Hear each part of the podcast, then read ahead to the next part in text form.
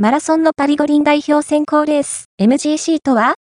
出場条件とファイナリスト3月6日に開催された東京マラソン2021で鈴木健吾や一山真央、新谷瞳ら11人が MGC 出場権を獲得した。